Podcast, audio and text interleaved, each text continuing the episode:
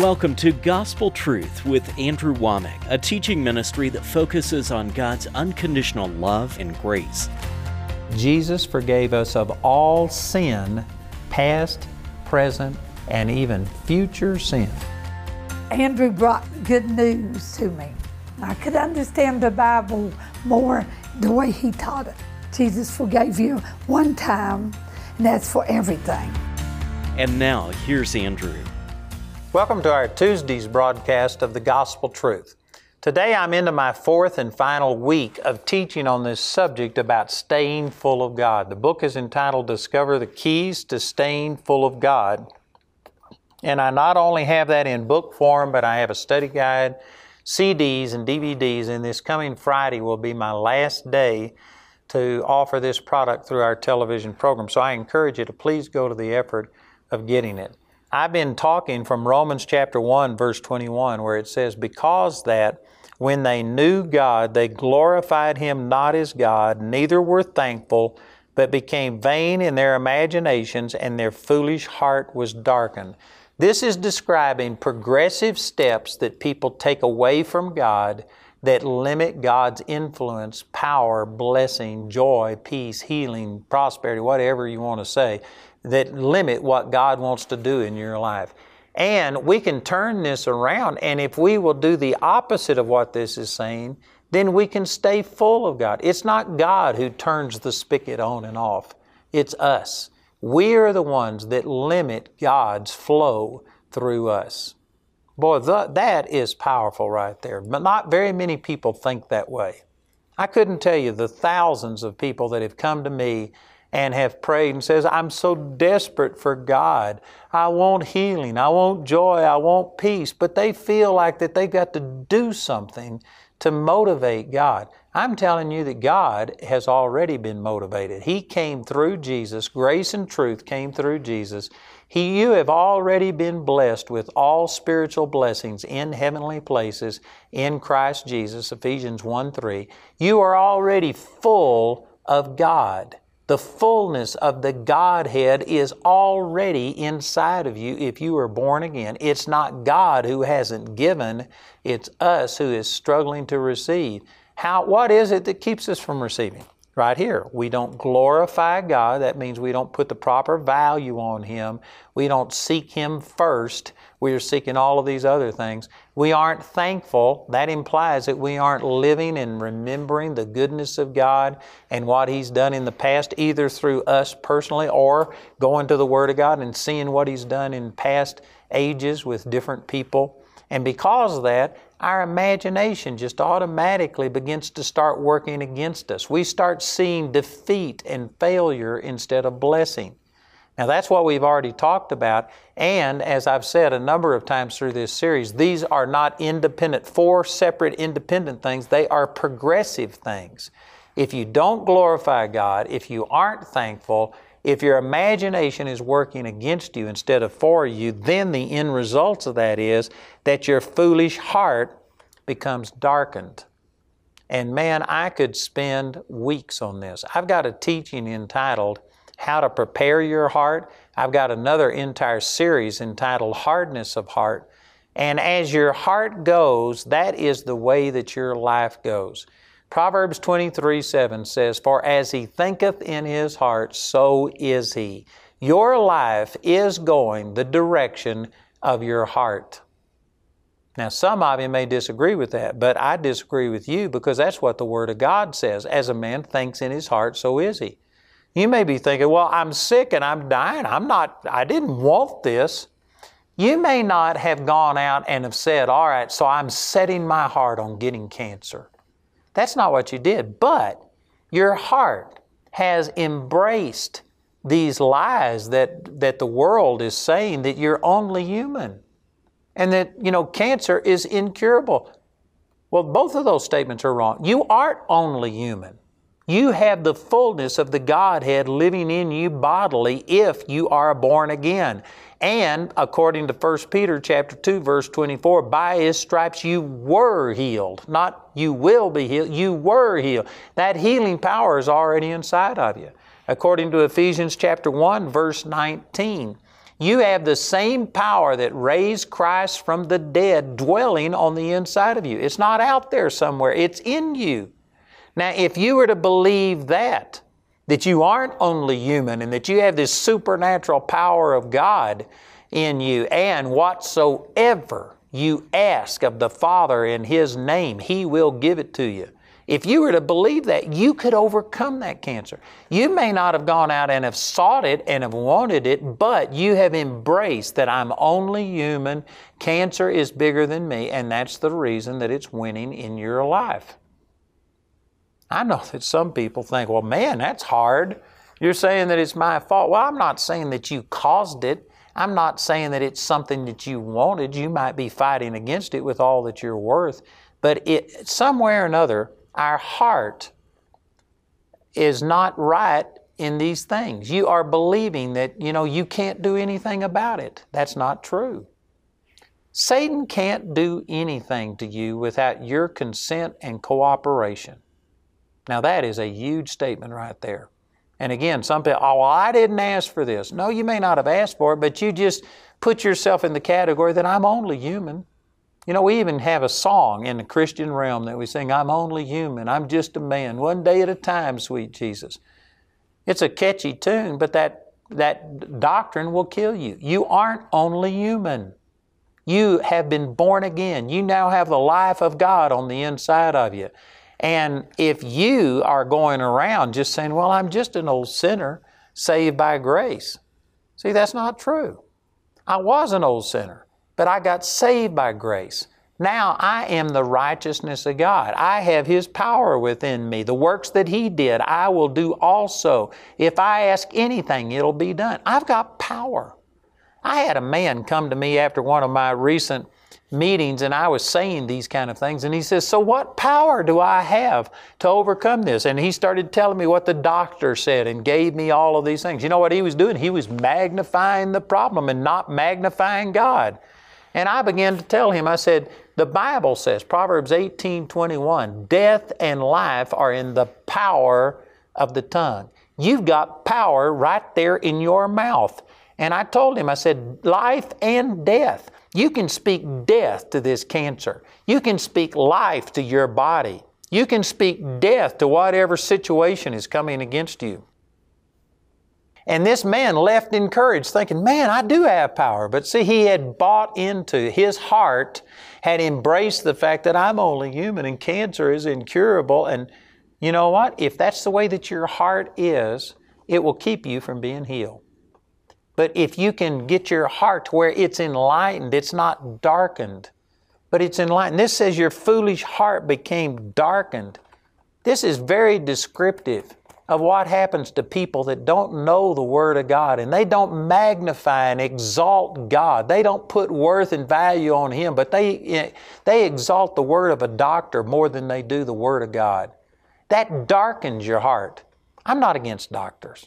I've got a good friend of mine that's a doctor. He's on my board of directors. We were just together last week. I am not against doctors. If it wasn't for doctors, all the Christians would be dead because they haven't known how to believe God. But I'm saying you shouldn't even put the word of a doctor, a friend, a lawyer, a politician, anybody, nobody's word, what they're saying should even run a close comparison to what the importance that you put on God's Word. God's Word says that He makes all of your enemies fall before you. It says He heals you of all of the diseases. Man will say, well, He'll heal you of some diseases, the little ones, a cold, the flu, a headache, a toothache, or something, but cancer is incurable. ALS is incurable. Multiple sclerosis is incurable. See, people put, put doubt and unbelief out there, and if you accept the word of a man more than you accept the word of God, well, then that limits and hinders what God can do in your life.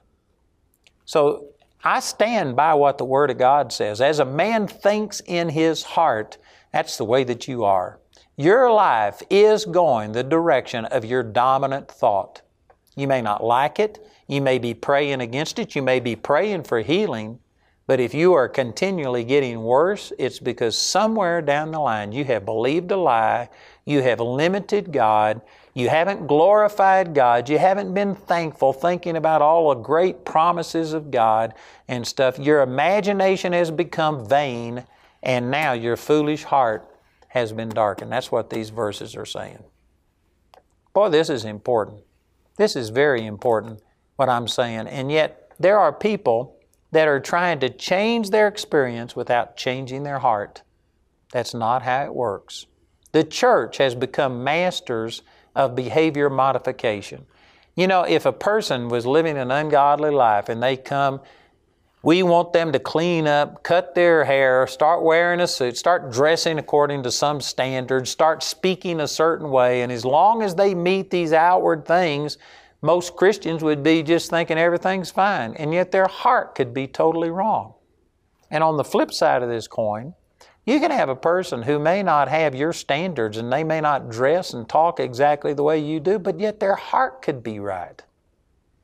You know, I had an instance where I went to Phoenix, Arizona, and I was in a church there, and there was a young girl. I mean, she was probably 20 or something, but she was a young lady, and she was sitting on the front row, and she was so excited over what I was preaching that she would literally bounce up and down in her chair. She could not contain herself hearing the truths of God's Word.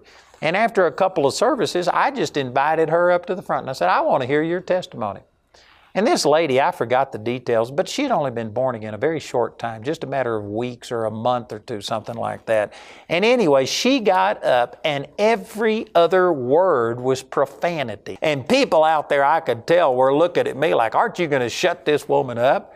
And, and uh, you know, you could hear some gasp in the crowd as she was testifying. And anyway, she stopped and she looked at me and she says, Did I, did I say something wrong?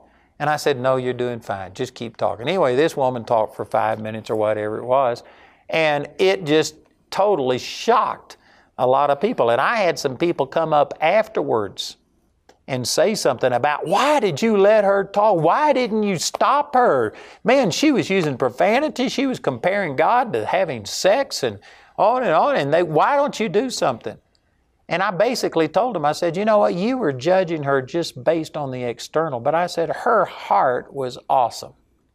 Man, she loved God. She may not have been born again long enough to really get her mind renewed and learn how to talk Christianese, but I said, man, I believe that God was more pleased with her than He is you. And I, I offended some people saying that, and I said, You're as straight as a gun barrel and twice as empty. Man, you don't ever use that profanity. You don't ever do these things. You've learned how to talk Christianese, but man, in your heart, you're cold. This woman was on fire and loved God. And did you know the next year I went back there and this woman came up to me and she apologized and she says, I am so sorry for the way I talk. She says, I didn't know that you Christians didn't talk like that. She hadn't been born again long enough to know how to talk like a Christian and to do things.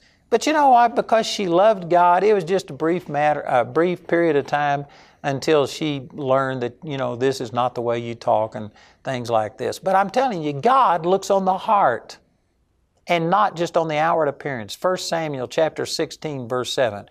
When Samuel came to anoint David to be king, he thought David's oldest brother was certainly going to be the king because he was the biggest and he was the strongest. And yet God says, don't look on the height of his stature or any of these things on the outside because man looks on the outward appearance, but God looks on the heart.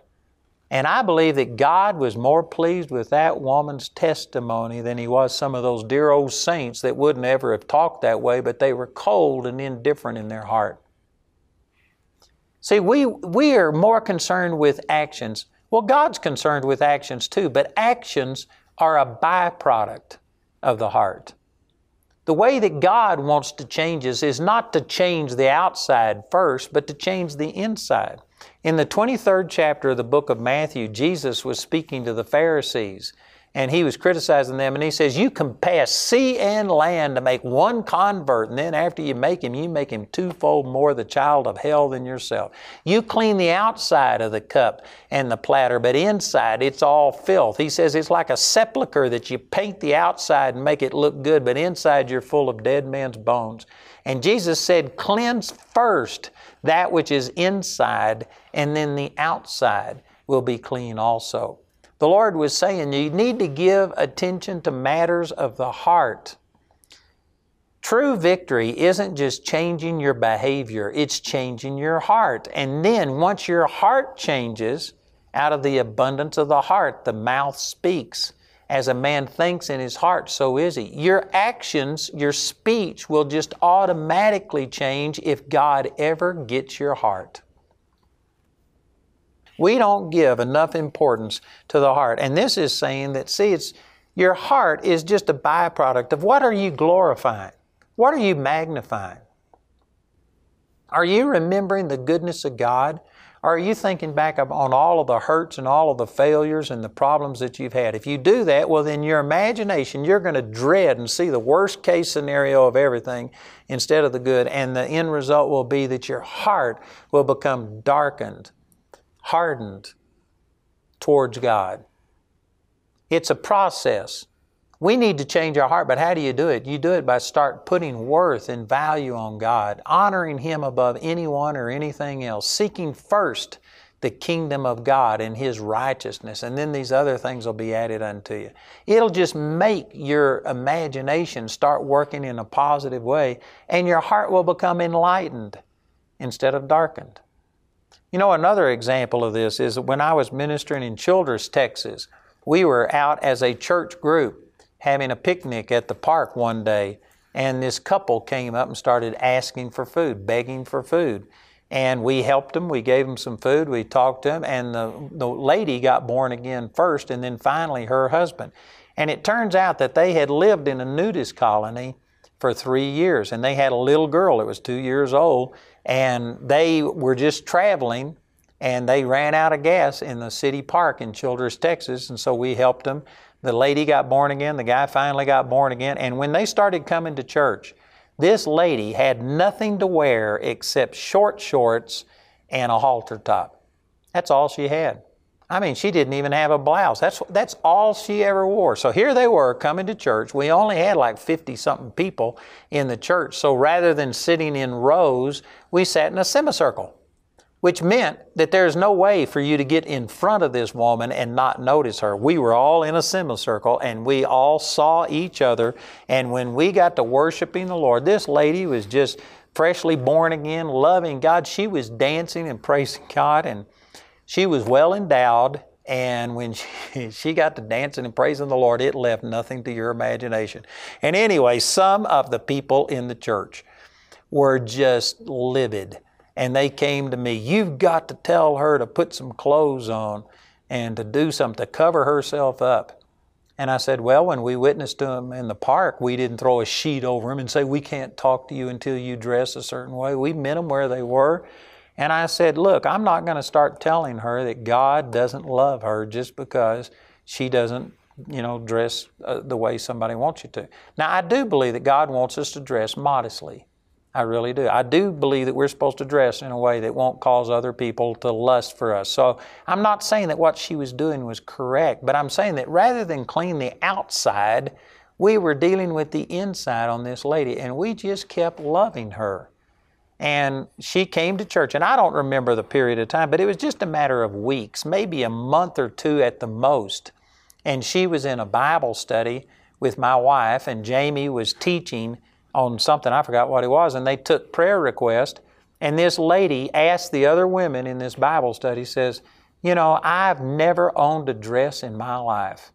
And she says, Now God is just telling me that I need to start dressing differently. Would you all pray? We don't have enough money for me to go get a dress. Would you pray with me and just ask God to help me get enough money to get a dress? Well, I tell you what, by two o'clock that afternoon, that woman had a dozen dresses. Those ladies went out and they bought her dresses, and they were all up to her neck and all the way down to the to the ground. And she came to church that night wearing her dress and just so happy and showing off what God had done. And nobody ever had to sit there and tell her, God's angry at you, you quit dressing this way. We didn't deal with the external, we dealt with the internal. Now, there is a balance to this. I'm not saying that it's wrong to ever tell a person that you need to glorify God in your actions and in your dress and in the way you talk and things like that. But I'm saying that we have put the emphasis on the outside when the truth is, as a man thinks in his heart, so is he. There are some of you watching this program right now that you are struggling so hard to overcome drug addiction, alcoholism, smoking, pornography, on and on, and you're trying to deal with these things, but you haven't dealt with your heart.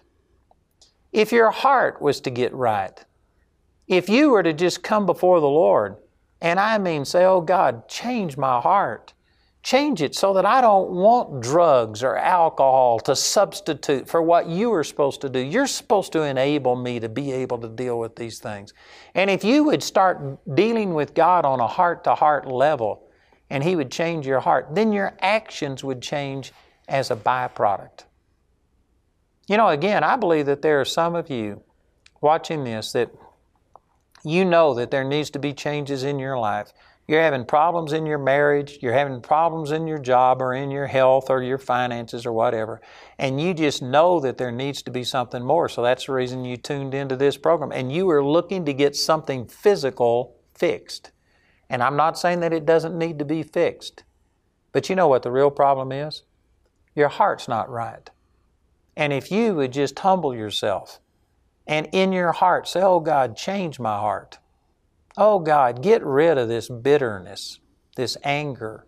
And if you would start relating to God heart to heart, He could touch your heart and set you so free that you'd never have to have another drink of alcohol, you'd never have to have another uh, shot of dope, you'd never have to have pornography. God would satisfy you, God would change you on the heart level.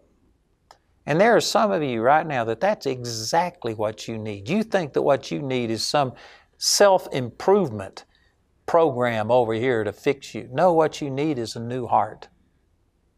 Man, that's awesome. And you know, we've got people standing by at our phones right now. They'll have that number up on the screen.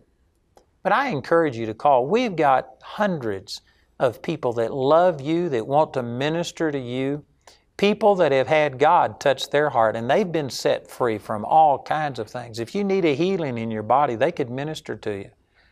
But we've got people that want to pray with you, and you need to start letting God change your heart. And then, as you think in your heart, that's the way that your life is going to be. I tell you, this is an answer from God for many of you. Some of you that you don't even know why you were watching this program. You don't normally watch me on TV. But God drew you here, and God is speaking to you. It's a heart problem, and God is the only one that can change your heart. None of these self help programs, none of these uh, drugs that you get, not, nothing that you do trying to deal with all the physical thing is the answer. It's a heart problem. And God is the greatest heart doctor that there ever was. I encourage you to call that number on your screen and ask someone to pray with you. And I promise you, if you get your heart changed, all of these other things will change as a byproduct. The heart is the main issue and you need to change your heart. And as you call, make sure that you ask for this teaching. Remember that this coming Friday is going to be my last day to teach on Discover the Keys to Staying Full of God. I've got a book, I've got a study guide, CDs, and DVDs, and I promise you this will be a blessing to you. But if God has touched your heart today and you, you've seen some revelation, I encourage you to call that number, ask for prayer, ask for the product, listen to our announcer, and please call or write today.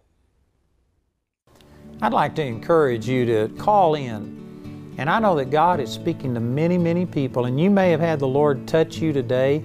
And if you just need somebody to touch and agree with you, the scripture says, If any two of you agree touching anything that they ask, it shall be done for them of my Father. So we have these people, I mean powerful people who love God and are equipped in the Word of God they're there to pray with you and help you. The number is 719 635 1111. That's 719 635 1111.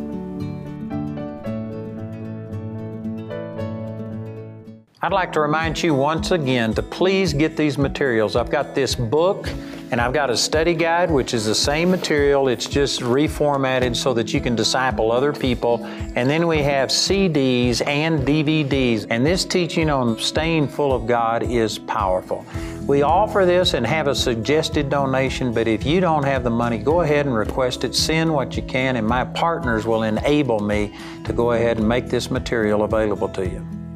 Andrew's complete series titled Discover the Keys to Staying Full of God is available in either a CD album or in a DVD album made from our daily television broadcast.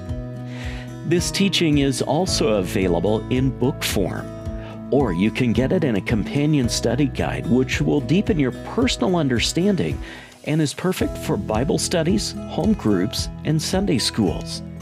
Each of these valuable resources is available for a gift of any amount. Or, if you prefer, these products are available as part of the Discover the Keys package. This package includes the book, the companion study guide, and your choice of either the CD or DVD album. This package has a catalog value of $80, but you can receive all of these valuable resources today for a gift of $55. Go to awmi.net to see all the ways you can get this teaching. The individual topic highlighted on today's broadcast is available as an audio CD for a gift of any amount when you write or call. We encourage everyone to give because there's a blessing in giving. But if you're simply unable to afford it, Andrew and his partners will provide today's teaching free of charge. You can become a Grace Partner or order resources through our website at awmi.net. While there, you can discover more product details and download additional free resources. Or call our helpline Monday through Friday from 4:30 a.m. to 9:30 p.m. Mountain Time at 719-635-1111. To write us, use the address on your screen. Welcome to the AWM Minute, a small glimpse on how the friends and partners of Andrew Wommack Ministries and Charis Bible College are making a difference in lives around the world. Lives like Johan, a former drug dealer from Holland. While in prison, Johan had a supernatural encounter with Jesus, where instead of shame and condemnation, he felt God's unconditional love and grace.